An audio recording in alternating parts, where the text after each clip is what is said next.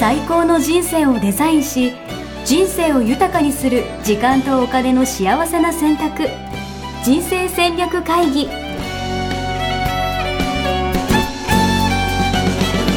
この番組は将来の仕事やお金人生にもやもやと不安を抱えている皆さんに元資産運用のプロキャリアとお金の戦略を同時に考える人生デザインコンサルタントの高頃もさあやが過去5年間延べ1700人の人生を望む形で豊かにしてきたメソッドを時間とお金の選択という切り口からお伝えしてまいります皆さんおはようございます。おはようございます。西尾美希人生デザイン研究所あ人生デザイン構築学校の高衣さあやです。 84キロ、やっしーです。あれ減ってないじゃん。ちょっと太ったんですよね。ちょっと太ったんですよね。はい。あら、そうだったんですね。これがリアルですよ。これがね。うんあの行ったり来たりしながらね、減はいっていくのよね。はい。あの、前回聞いた時通りね、やる気出しすぎてもダメって聞いたんで、私。うんそういう時にそういうことを ね、使うというね自分を必死に肯定しているんですけど、はい。うん、あの、やすしさんのいいところですよね、それが ね。素晴らしい。はい。はいちょっと実家からね、ちょっとうんお母さんとか来てて、ちょっといろいろ贅沢してしまったんで。うはんいそういう時はね、仕方がないよね。そうなんです。あと出張かぶったりとか、もうなんか出、うんなんかうんうん出張してましたね、そういえばね。はいそうなんですよ。何やってたんですか大阪でイベントとかやったりとかして、またうん今度福岡とかも行くんですけど、でもやっ、ぱ出張とかなんかその、たまに贅沢とか言い始めたらもうキリがないですね、本当に。うんうんうん、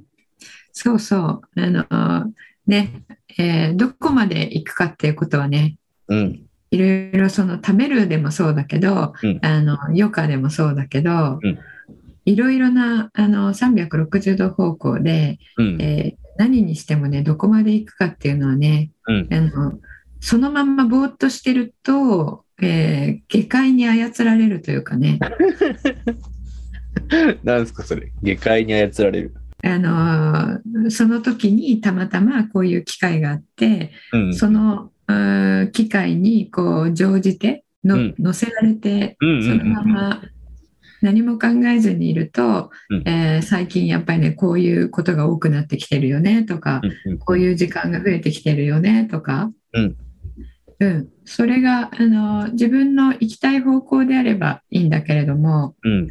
あの行きたくない方向で、えーこうそっちに行ってしまうとなんか自分の人生を自分でコントロールしてる感が失われてしまって、なるほど。うん、充実感っていうのもね感じなくなってちょっと今あの忙しいだけですごい疲れてきたみたいになってしまったけど。うんうんうん、でもやすしさんの場合はきっとおそらくうん。あのそういうものが来ても自分の心の声をすごくキャッチする人なので頑張りこっます。ちはちょっと違うよねって思ったらいかないはずなので確かに。はい。うん大きい流れはね。はいそうそうなのでそのまま流れていっていいと思いますわかりました。ありがとうございます。勇気が出ます。ありがとうございます。はい、今日はでもさらにもっと大きいトークということで、うん、テーマはすごいですね。はい。そうちょっとねあの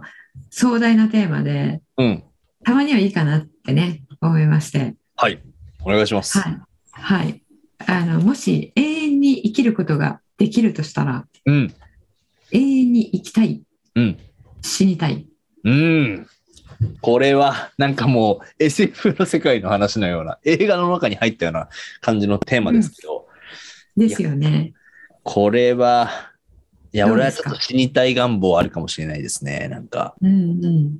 なんか、そうよね。これ、やっぱりなんか、これから300年も1000年も生きれるよって言われてもね。ゾッとしますよね。逆になんか。えそんなことないの かないや、私も同じで、はい。いやー、ちょっとそれはいいよねって思いますね。でもなんか、なんていうんですか、でもな、例えばわかんないけど、その、不老不死とか、若返り。りとか、うん。なんか、そういうのに憧れる人もやっぱいるじゃないですか。永遠にうんうんいいよみたいな話なのか。うん。うん。やそういう意味でそう言うでと、す通派は行きたい派なんですかねどうなんだろうん、多分あの人間のあの、えーずっと持っている願望として、えー不老不死ううん。っていうのはあのずっと研究されてることなんですようね。ん。うん。うん。ううん。ん、であの近代科学の願望の中心にうん。うん。老化の克服があったというねなるほど。老化の克老,、服。うん、老化遅延とうん。生命延長の是非っていうね私の今、えー目の前にある一冊の本があるんですけれども、はいはいはい。これね、えっと皆さんにぜひ紹介したいとずっと思っていた本なんですが、はい。今世界の哲学者が考えていることうん。っていう題名なんですよ。うん。うん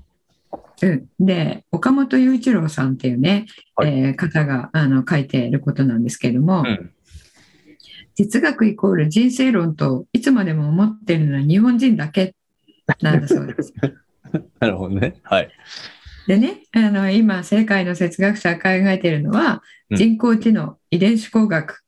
格差社会テロの脅威フィンテック宗教対立環境破壊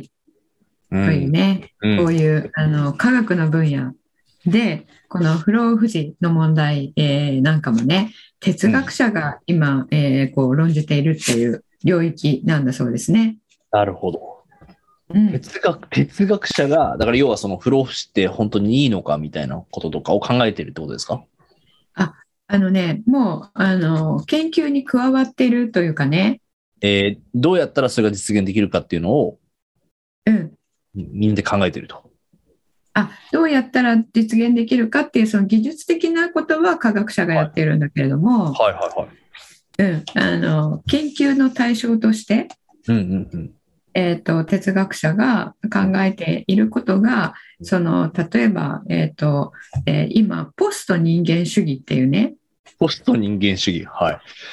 ポストっていうのは、えー何々の後っていう意味で使われるんですけど、ポスト資本主義とか言いますもんね。はい。そうそうそう資本主義の次とか、うんうんなので今まではあのルネッサンス以降は、うん人間のこの哲学者が研究していた領域っていうのは、うん人間をテーマにしていろいろと考えてきた、はいはいはいはい。うん、ヒューマニズム、えー人文主義とかも言われているものなんですけど、うんその、えー人文学とかもね言われてますよね人間の心とか、人間の体とか、うんえー人間の脳とか、うんうんうん。うん、そういったところとあの関係がある、うんえーまあ、生き方とか、うんうんうん。うん、あのそれらは全部こう落とし込んでいくと脳とか心とか意識とかそういうところになっていくと思うんですけどもでそれのそういった、えー研究をずっと、まあ、人間があのなんでしょうね、えー興味の、えー一番コアなものとして、えーずっと、えールネサンス以来やってきたのが、うんここに来て、えー IT が出てきてうんで、えー、と AI が出てきて。うんそして遺伝子工学で、うん。えーもう同じ人間いっぱい作れちゃうあ、クローンみたいな。はいはいはい。っていうもうあの技術的にはもういつでも作れるっていうかねもう作ってるところがあるっていう、えーへー話もあるんですけど、やば。うん、なので結局不自性というのをうん人類の遺伝子に書き換えることができるっていうねうん。ふ不死性っていうのは死なない。しそう不自調の不はい自はないはいはいのはいではい。不っていうななんですか不安の不うにん地って書いて不自性うんうんうんうんうん。を、えー遺伝子に、えー遺伝子を書き換えて死なない、えー生物うんにすることができる。ええやばくないですかうんとね。そうやばいんですよね。ロボットとかの話じゃないんだ。ロボットの話じゃなくてロボットもあのかなり、えー人間に近いかもううん AI がね、人間の将棋とかでももう任しちゃってるのでうんうんこのうちね AI が人間を知性の面でも凌駕するっていうかもう凌駕してるっていううんうん。うんうんことなので人間をねロボットが支配するっていうなんか映画なんかにもあった気がしますがうん。それとはあの、えー別にというか、まあ、それと並行してですかね、そういうことと並行してあの人間が生まれてきた生物としてのうんあの研究を、まあ、ここからは超えていくっていうね、うん。うんまあ、神への冒涜とかね、えー言われて、えー倫理的にどうなのっていうね議論とかも、えー10年ぐらい前ですかね15年ぐらい前かなアメリカですごい起こったんですけれども、はいはいはい。うん、でも密かに行われていたんですよねやっぱり。えー、すごいな。秘密結社みたいな感じですね、本当に。そうそうでそれがもうここへ来て全然秘密じゃなくなってしまって。うんうんうん。うん、で今ね、えっとハーバードこの本の中にあるんですけれども、うん。あのハーバード大学の、えー医学部で、うんえーマウスを使った実験をしたそうなんですね。はい。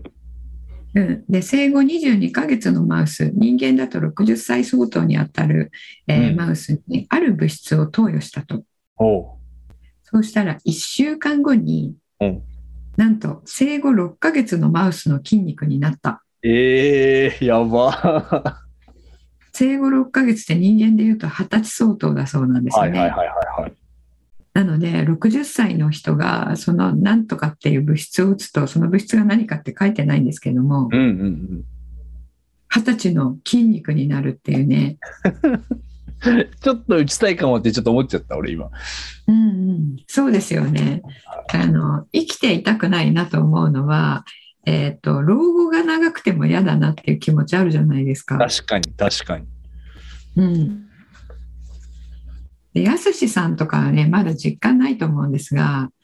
あの50を超えたあたりからはい目とか見えなくな るし、あのあそうそう、えー、と耳はまだ大丈夫ですけど、ん皆さん大体多分目が最初だと思うんですよね。うんうん。うんねであとはあの膝とかもいさ突然カクってなったりとか。はいはいはいはい。うんで私もまだあの懲りずにまだバレエをやっているんですけれどもうん、すごい。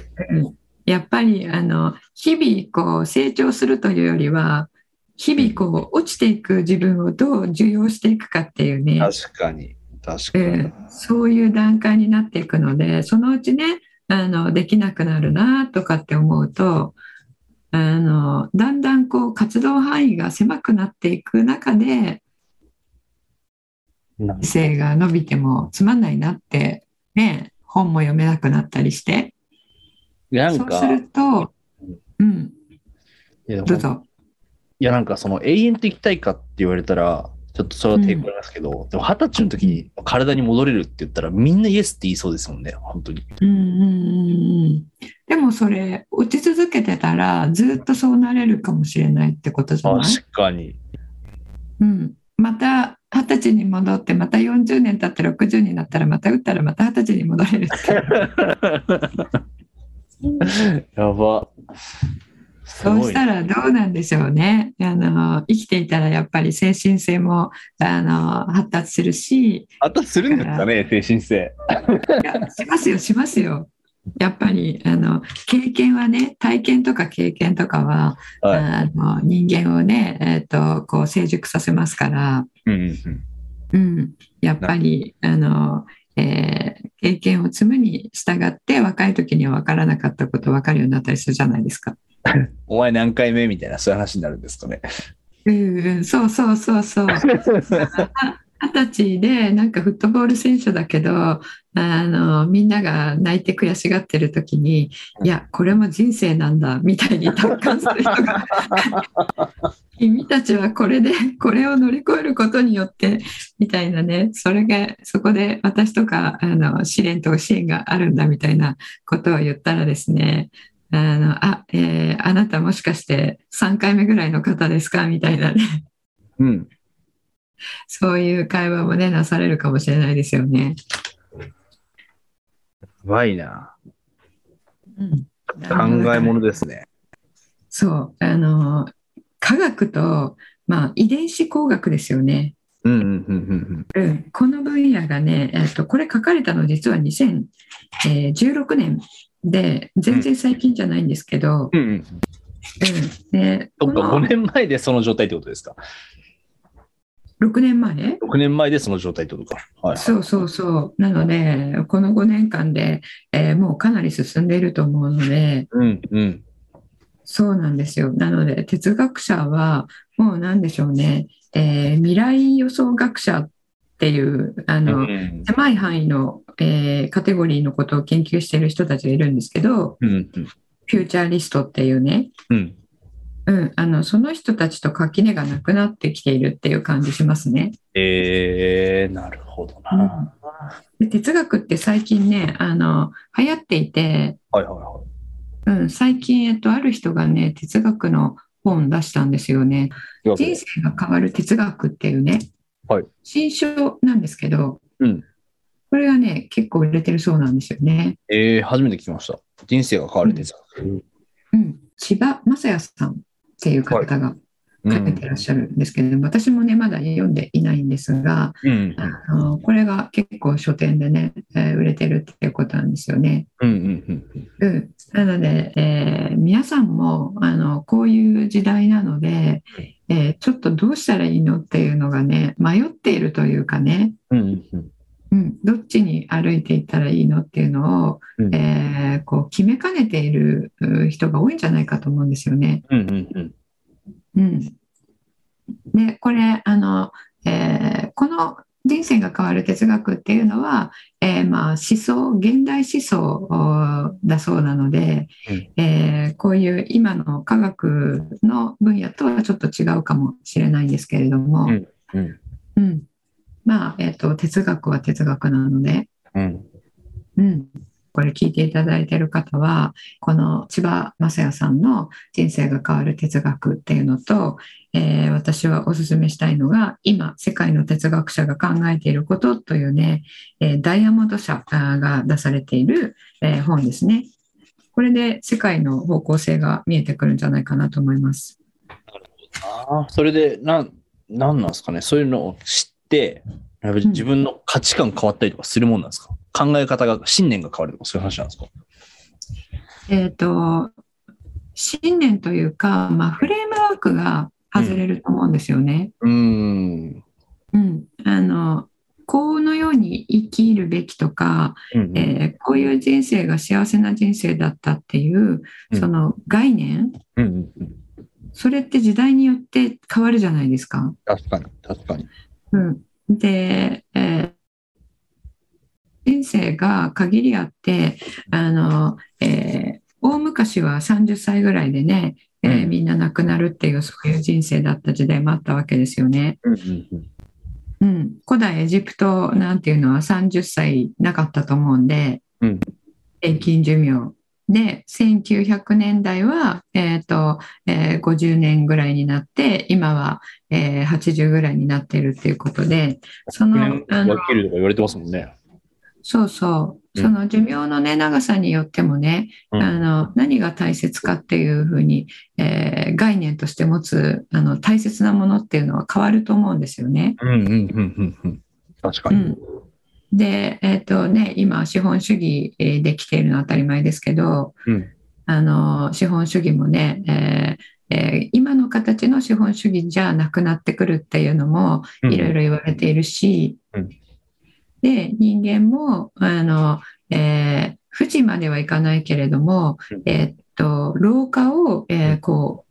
ストップさせるあるいはえー二十歳までいかないかもしれないけど、えー10歳ぐらい若返るみたいなうんうんうんうんうんそういうのが手に入るっていう風になった時に、うんえー自分の、まあえー生き方とかうん何にこう、えーこう執着をして、えー生きていくかっていうのはね、何に執着をしてってちょっと悪い言い方かもしれないですけど、うんなる何を大切にして生きていくのかっていうのね変わってくると思うんですよね。ほどな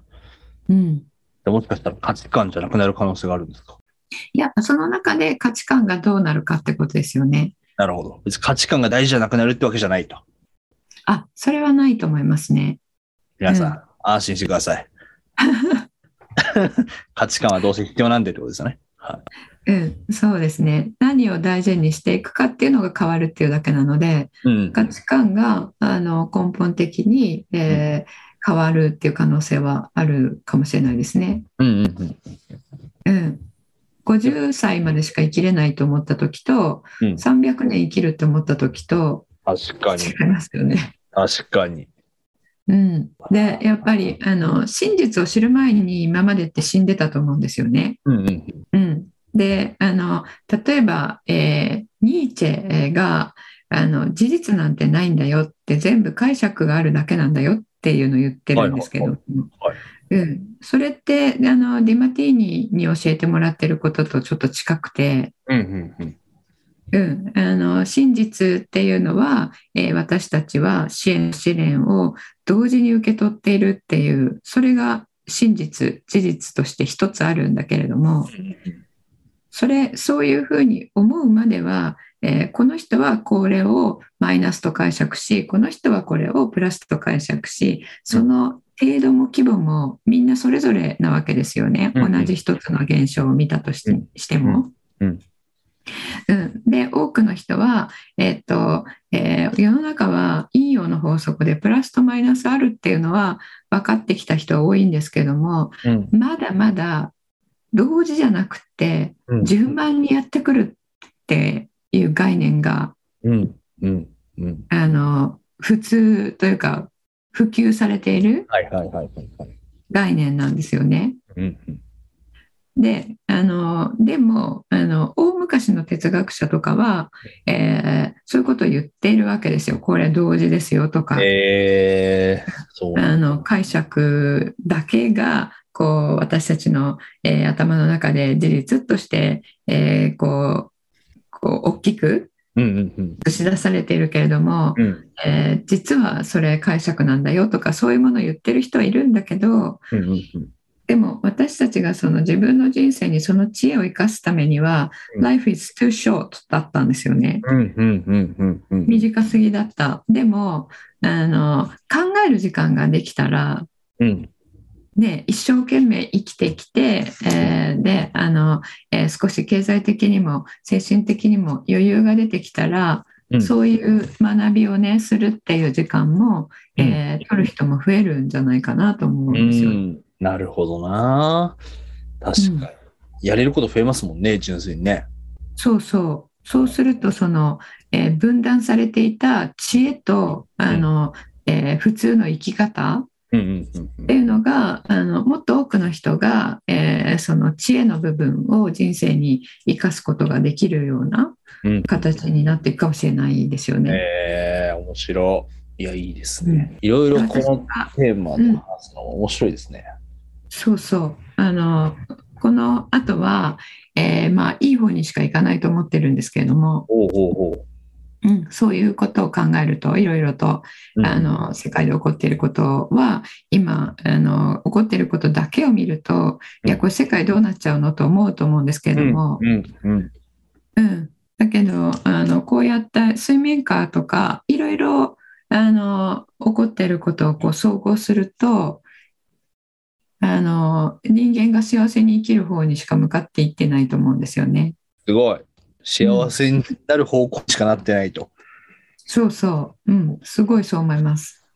えー、うん私はてっきりなんか、今日は怖い話なのかと思ってました。なんか AI になんかあー違いますね脅かされるみたいな。あ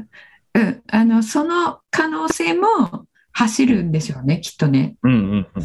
うん。うん、なので人間のその知恵がうんどれだけどこで、あのシンギュラリティに到達して、えーそれを回避できるかっていう問題もあるかもしれないですけど、うんうん。なるうんほどなうんう。ん、面白いですなのでね皆さんこういうあの状況ですけれどもあのいろいろね、えーコロナをはじめ、えー第三次世界大戦になるかならないかとか言われていますが、うん。今大事なことは自分のあの人生を、えー自分がこれが大切だなって思うものをしっかり大切にして、まあ、自暴自棄とかにならずにうんあの、うんええー自分を大切に周りの人も大切に生きていくことが、えー毎日生きることがすごく重要だと思います。うん、で最後にねお伝えしたいのがそのさっき言っていただいた、えーこういう方向に行くのかなこういう方向に行くのかなってその分かれ目を作るのは私たちの意識なんですよね。うん。集合意識みたいなやつですか、そうそう、集合的無意識と呼ばれているものですけど、はいはいはうい。ん、それが、あの、この、起こることを決定しているので、うんうんうん。うん、なので戦争反対と言ってね、あの、あんなことをするなんて許せないっていうふうに、うんあの、一人の人を批判するとしたら、うんその精神が戦争を起こしてるわけなので、いや、わかる。めっちゃわかる。うん、なんで自分もあなたも戦争に加担してるんですよっていうことをみんなしちゃってるんですよね。うんうんうんうん。うんでねさっきの兄ちゃんの言葉じゃないですけど、えーその一人の人が起こしてるっていうのそれ本当ですかっていうこともありますしね。うんうんうん、事実を誰も誰一人として事実を事実として人間っていうのは捉えられないっていうね、えーそれが多分真実だと思うので私たちは一人一人あの違うように事実を受け取っているんですよね。うんうんうん、なのでそれをもってあのあこれが本当に事実だって思い込んでで批判をするっていうその心がそういう世界を作り出しているので、うんうんうん、そのそういうままでいると赤いやつと青いやつうんどっち飲みますかっていうのあれでうん AI にあの支配される方にもしかしたら行っちゃうかもしれないですけなど。るほどね。うなるほどんじゃあそういう意味では、う一人一人が試されてるってことですね。そうですね。あの、感謝の状態にいるっていうのが、今一番大事かなと思いますね。うん確かに。うん。うんありがとうございます。はい。じゃあ、あの、これね、皆さん興味ある方は、ぜひ、えー、2冊読んでいただいてね、また感想とか送っていただければと思います。いいですね。めっちゃ面白そはい、JDS で、えー先週からあの募集が始まりました、えー、と中庸思考おですね。う。はいはいはい。うん、 あの仕事をしていく上での、えーメンタルを、えー、と強化するっていう講座重要思考を通じて、えーうんメンタルを、えー強化するっていう講座を、えー始めえーますので募集を、えー開始していますのでうんその URL をね貼っておきますのでぜひそちらからチェックをいただければと思います。なるほど。で、まさに今の話で今こそ必要なね、考え方ですよね。そうそうそうそう、そう、その通り、もうこのまま下界の、えー出来事に翻弄されていくか、はいうん。そうじゃないかっていうのをね、えーう今すごいこう岐路に立たされてると思うので私たち一人一人が。うん。うん、ぜひ、皆さん、全員受けていただければと思います。はい、はい、ありがとうございます。じゃあ今日はこの辺で終わりにしたいと思います。はい、ありがとうございました。ありがとうございました。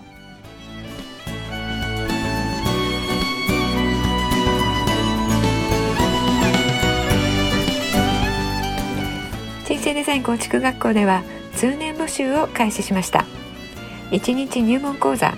説明会こちらにご参加いただくと、えー学校でどのような授業を受けることができるのか体験をすることができますそしてカリキュラムはどのようなものなのか、えー中に入っている方はどのような人がいるのか、えーさらに卒業後の人生はどのような人生が待っているのかそういったことを体験学習そして説明を聞いていただくことができます毎月2回ないし3回開催しますので、えーこれまで半年または1年待っていただいていた方もぜひ直近の入門講座説明会にご参加いただければと思います、えー特典もご用意しています、えーこちらで皆さんとおお会いできることを、えー楽しみにしております